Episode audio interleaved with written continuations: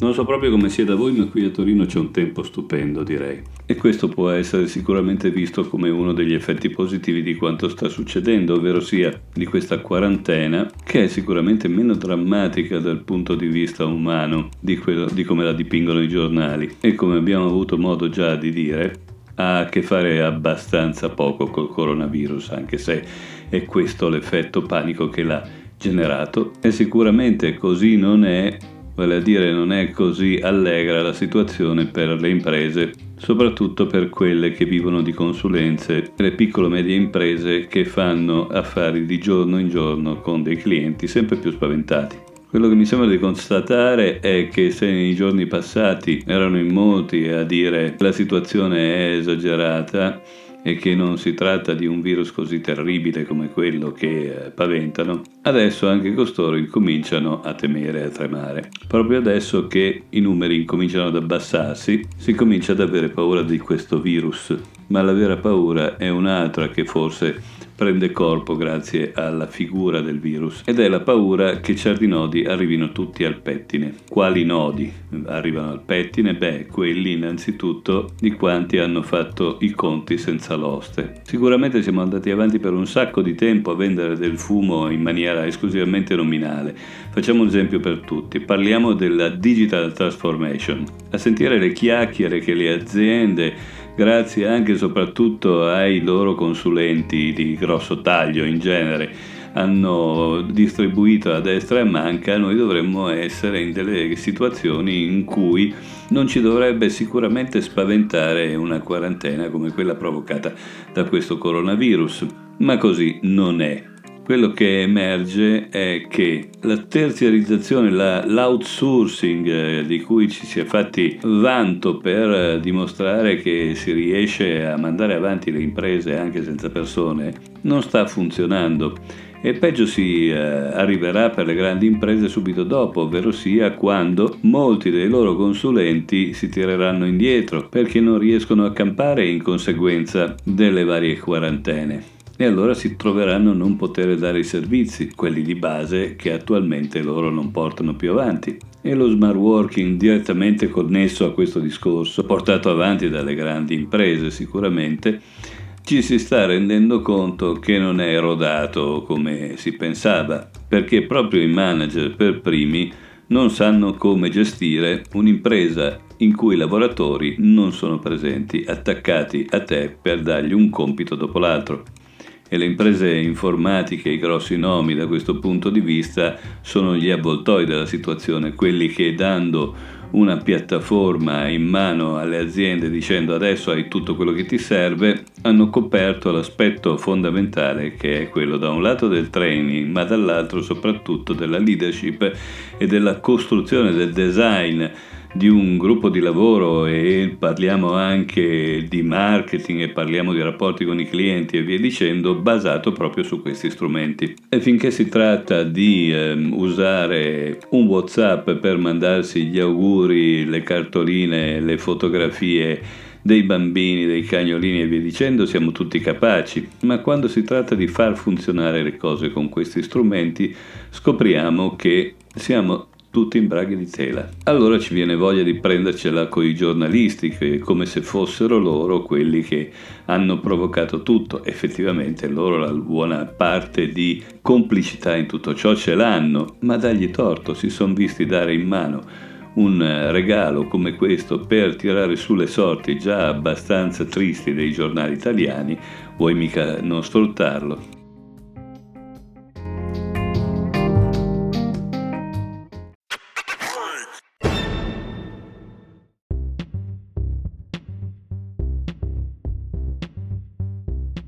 Fissiamo a questo punto un bel paletto. Cominciamo con dire una cosa decisamente antipatica. Se ci siamo convinti che il coronavirus passerà fra poco, beh, bisogna dire che abbiamo ragione. Probabilmente si sta già smontando da questa parte dell'emisfero terrestre e sta arrivando anche all'altra parte, da quello che si dice degli Stati Uniti. Ma questo ci interessa poco. Se invece ci siamo messi in testa che alla fine del coronavirus le cose torneranno come prima, beh, siamo decisamente fuori, fuori, fuori, fuori dalla realtà. Innanzitutto è già dal, come minimo dalla SARS, qualcuno parla addirittura della spagnola, altri si avvicinano più eh, all'influenza eh, cinese di 50 anni fa e da tanto dicevo che eh, siamo in una situazione di continuo preallarme. Ora, quello che René Tom, un matematico di parecchi anni fa, eh, disse, chiamò la teoria delle catastrofi dicendo che esiste un punto in cui una struttura si trasforma in qualcosa di diverso, ovvero sia la goccia d'acqua, per intenderci, che scende dal cielo, si raffredda sempre di più, ad un certo momento, dopo essersi trasformata da goccia d'acqua normale a goccia d'acqua fredda, ecco che c'è il cambiamento strutturale e diventa fiocco di neve, quindi l'identità della famosa goccia cambia.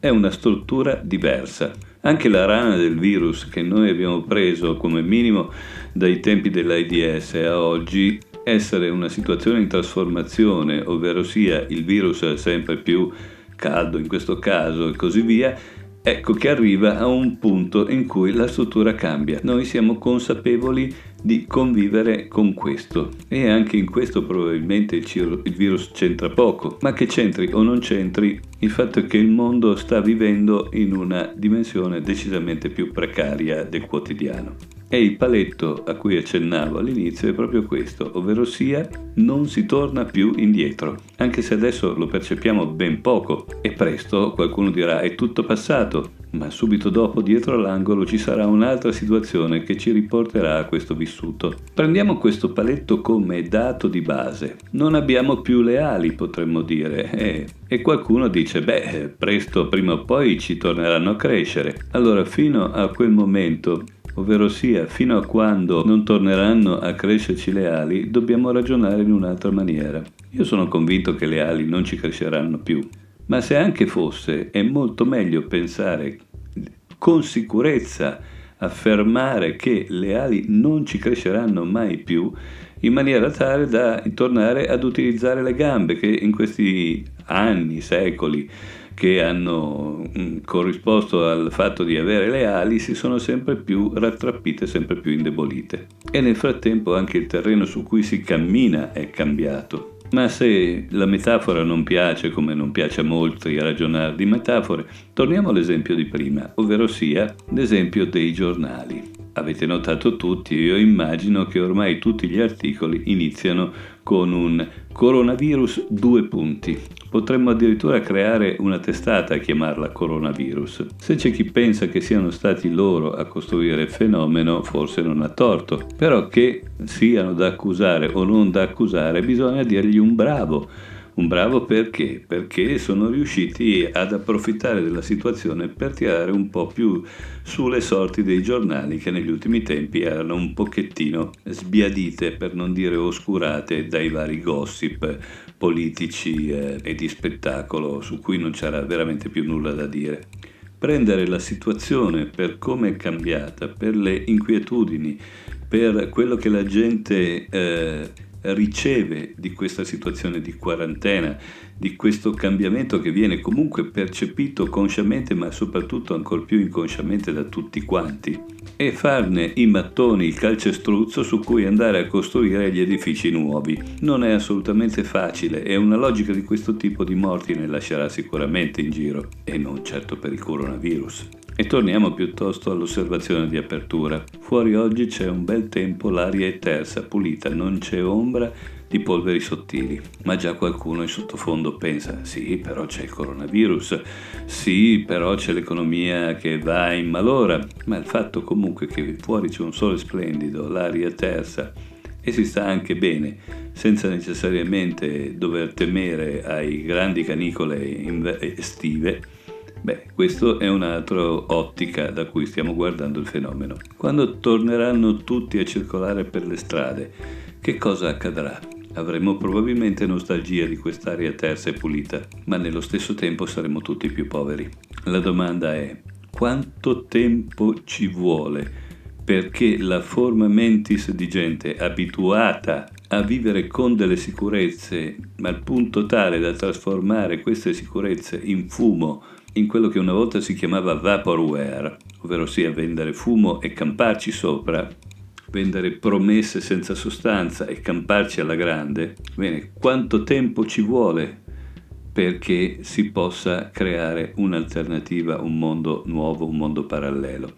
Un mondo che da molti anni, da molti decenni, si è affermato che ha già iniziato ad esistere, ma che così evidentemente non è, non è stato recepito proprio da tutti. Facciamo della quarantena il nostro maggiore alleato e vendiamo gli strumenti della quarantena se dobbiamo vendere, oppure dedichiamoci al fai da te per conviverci, e non solo per conviverci, ma per farci una vita migliore.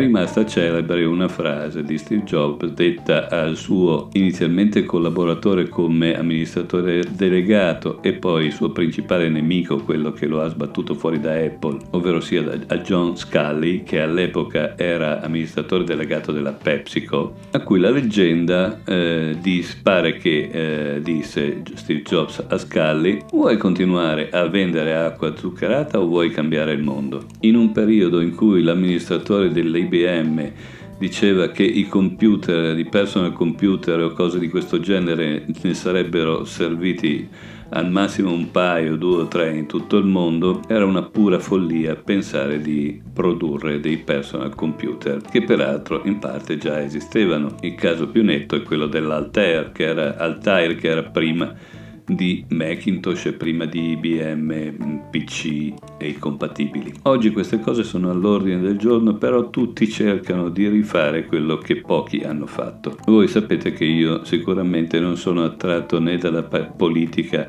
ma neppure dai partiti, meno che mai dai partiti. Tuttavia, la notizia che un signore che si chiama Gunther Pauli sia diventato niente meno che il primo consigliere economico di Palazzo Chigi del Premier Conte, beh, questa notizia mi sembra interessante. Questo signore è uno che osserva dei fenomeni di mercato non osservati dagli altri, ovvero sia esempi sono le navi alimentate con yo-yo, galline allevate con scarti di maiali, carta fatta con ceneri riciclati del marmo e microplastiche, un signore che scrive fiabe per bambini e fiabe che vengono lette da eh, 735.000 scuole in Cina, fiabe in cui si insegna ai bambini non come la mela cade dall'albero, ma piuttosto come la mela è andata sull'albero ci spiega come quando beviamo un caffè espresso, dopo si ha un residuo da utilizzare per la coltivazione dei funghi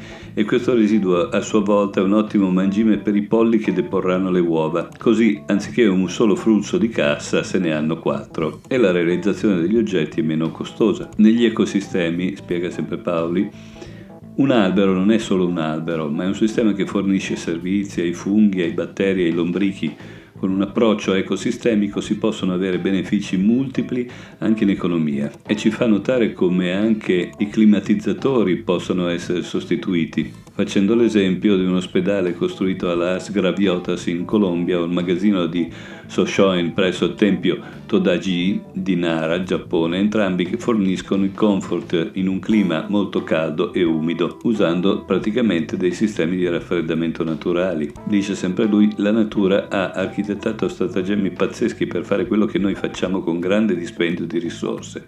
Basterebbe poco e tutto potrebbe cambiare. E fermiamoci qui, il resto potete andarvelo a leggere sul numero di oggi della stampa, ma chiudiamo lasciando solo aperta una domanda. Quanti sentendo queste cose le hanno criticate hanno detto ah, il Movimento 5 Stelle, i grillini, eccetera, eccetera?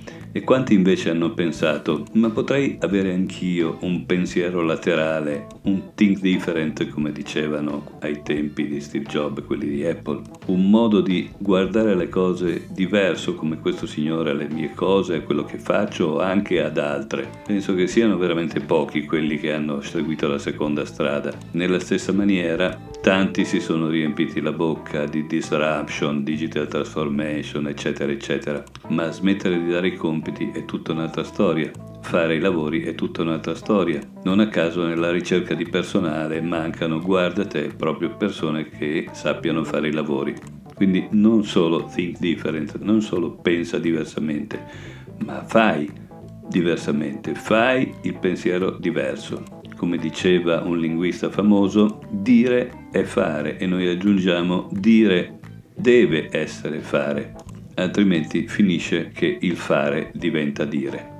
Altrimenti finisce che trasformiamo i lavori reali in chiacchiere. Ora non si possono fare le rivoluzioni in un giorno, però ora che i nodi vengono al pettine bisognerà pensare a degli ospedali diversi, bisognerà pensare a una scuola fatta in una maniera diversa, bisognerà pensare al telelavoro, allo smart working, che in realtà esistono ormai da più di 30 anni, per farli funzionare e funzionare davvero, ovvero sia per fare. Allora bisogna cominciare a buttare via un sacco di piattaforme e cominciare col poco, ma riempire quel poco di metodo, di entusiasmo e di gente che ci dà dentro. E bisogna riuscire a pensare a spazi aperti anche se si trovano dentro stanze in quarantena, a contatti anche se siamo in giro per strada, cose che non passino per il solito WhatsApp, per i selfie, per la dipendenza da Facebook. E pur non passando da qui che ottengano gli stessi risultati di community, di condivisione, di efficacia ed efficienza quando si parla di lavoro o di apprendimento o di salute e così via buttare via e ricominciare dalle stesse cose facendo pulizia di un sacco di cose inutili che sono solo di intralcio. Un esempio concreto?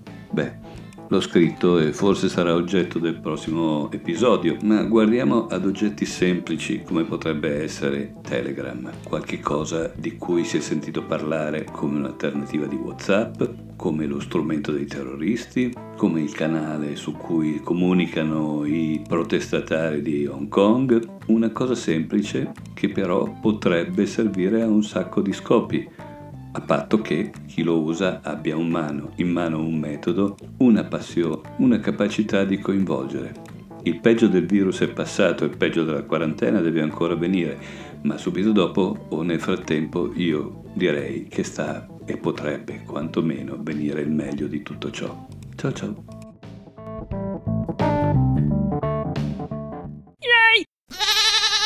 Yay!